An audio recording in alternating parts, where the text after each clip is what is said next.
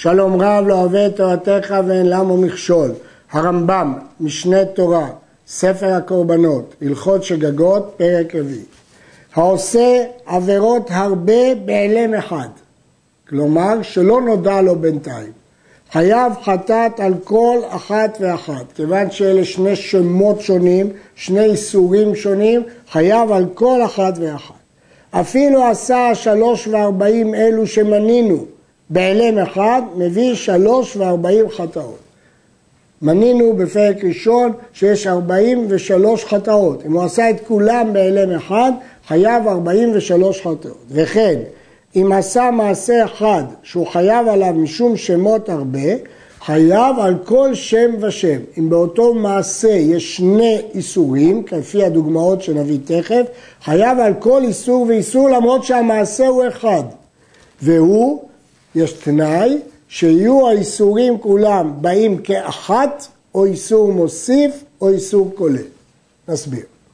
יש לנו כלל, שאין איסור חל על איסור. כלומר, אם חל איסור מסוים, לא בא איסור חדש וחל על האיסור הקודם, אלא אם כן, אחד משלושה דברים. בת אחת, כלומר, שאין איסור קודם לאיסור, אלא שניהם הופיעו בבת אחת, או מוסיף שהאיסור החדש הוסיף איסור לאנשים מסוימים, או הוסיף איסור לימים נוספים, או כולל, שהוא הוסיף, הוסיף איסור כולל, למשל איסור נבלה אסור רק את הנבלה, אבל ביום הכיפורים אסור עוד דברים. אנחנו נלמד את כל הדוגמאות לכמה.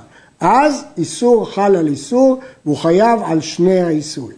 ולהלן הדוגמאות. כיצד? השוחט בהמת קודשים חוץ לעזרה בשבת לעבודה זרה. חייב שלוש חטאות על מעשה אחד של שחיטה. משום שוחט קדושים בחוץ, ומשום מחלל שבת, חובל, ומשום עובד עבודה זרה, שהרי שלושת האיסורים באים כאחת, אין שום דבר שקדם לשני. ברגע השחיטה הוא גם עבר על שחיטת קודשים בחוץ, גם עבר על שחיטה בשבת, גם עבר על שחיטה לעבודה זרה. במה דברים אמורים? באומר בגמר זביחה הוא עובד אותה. אז ברגע אחד שלושת האיסורים חלים. אבל אם לא הייתה כוונתו לכך, מי שישחוט בה מעט לשם עבודה זרה, תיאסר, כבר חל שם עבודה זרה, ואינו חייב משום שחוט בחוץ עד שישחוט שניים מרוב שניים. לגבי עבודה זרה, כשהוא התחיל כבר היא אסורה. לגבי שחיטת חוץ צריך מעשה שחיטה, כלומר שניים מרוב שניים.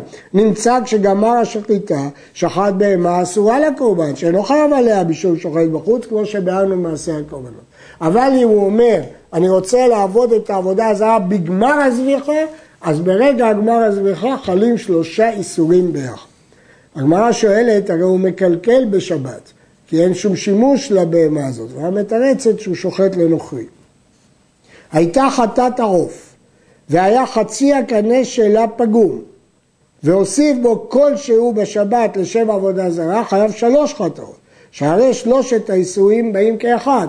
ברגע שהוא הוסיף קצת על הסימן אחד, כבר הוא נקרא שהוא שחט בחוץ, ובשבת ולשם עבודה זרה. וכן העושה מלאכה ביום הכיפורים, שחל להיות בשבת, חייב שתי חטאות. למרות שעשה פעולה אחת, חרש או זרה או קצר, הוא גם קצר בשבת וגם ביום הכיפורים, ושניהם באו יחד, מפני ששני האיסורים באים כאחד.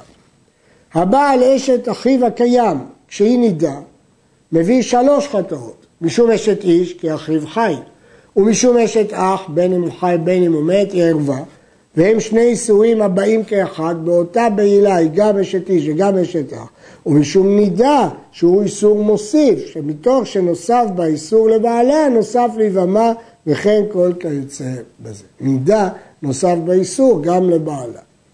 הבעל אביו חייב שתיים, משום ערוות אביך לא תגלה, ומשום ואת זכר לא תשכב. וכן הבעל אחי אביו חייב שתיים, שנאמר ערוות אחי אביך לא תגלה, וגם זה זכור.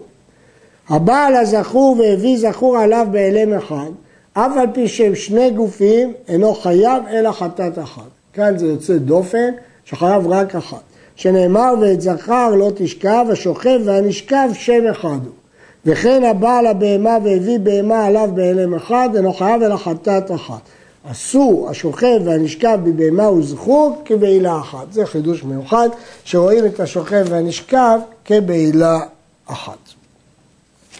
יש בועל בעילה אחת וחייב עליה שמונה חטאות. כיצד? יעקב, שהייתה לו בת מזלפה ושמה תמנע, נשא לבן תמנע, והוליד ממנה בת ושמה סרח, ואין ללבן בת אלא רחל לבדה. נמצאת סרח בת בת יעקב, ואחות אשתו מאביה, והם שני איסורים הבאים כאחת. נישאת סרח לראובן ונאסרה על שאר בני יעקב, נוסף באיסור ליעקב, הרי היא כלתו. מת ראובן או גירש ונישאת סרח זו לאחי יעקב מאמו, מתוך שנאסרה על שאר אחי יעקב, נוסף ליעקב באיסור אשת אח.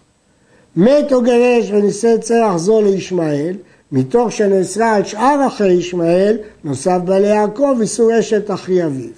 מת ישמעאל ונפלה לייבום לפני יצחק, ועבר יצחק ויבמה אף על פי שהיא שנייה לו ואסור לו לייבם אותה, מתוך שנאסרה על שאר אחיו, נוסף באיסור ליעקב משום אשת אביו ומשום אשת איש, ששני האיסורים באים כאחד.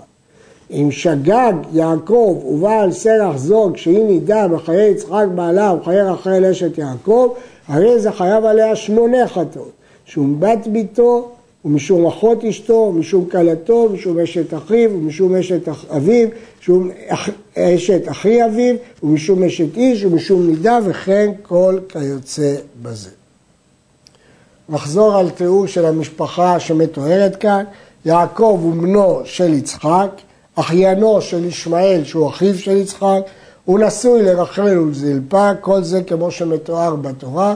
רחל היא בת של לבן, ליעקב וזלפה נולדה בת ושמה תמנע, ועליה בא לבן אביה של רחל. הבת סרח שנולדה מביאה זו היא גם נכדתו של יעקב, בת תמנע ביתו, וגם אחות אשתו רחל מאביהם המשותף לבן. כעת סרח אסורה ליעקב הן משום בת ביתו והן משום אחות אשתו שהם איסורים הבאים כאחד.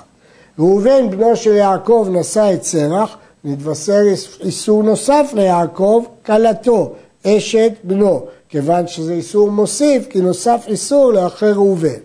אחר מות ראובן נושא את צרח אחד מאחי יעקב מאמו, מתוך שנאסרה על אחרי הנושא, נאסרת על יעקב מדין אשת אחיו.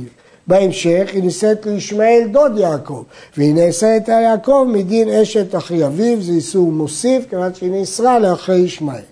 לאחר מות ישמעאל, מייבב אותה יצחק אביו, והיא נשאת ליעקב מדין אשת אביו. אם נוסיף את איסור אשת איש ונידה, יש כאן שמונה חטאות. כל אלו שתיאסר זו הערווה עליהם באיסור מוסיף, צריך שיהיו אנשים אחרים מצויים בעולם, כדי שתיאסר עליהם ומתוך שתיאסר עליהם יתוסף איסור אחר לזה. אבל אם אינם מצויים, אין אומרים הואיל ואילו היו לזה בנים או אחרים הייתה נאסרת עליהם, יתוסף באיסור לזקן. שהרי אין שם אתה לא בן ולא אח וכן כל כיוצא בזה. הרמב"ם אומר פה הגבלה חשובה מאוד.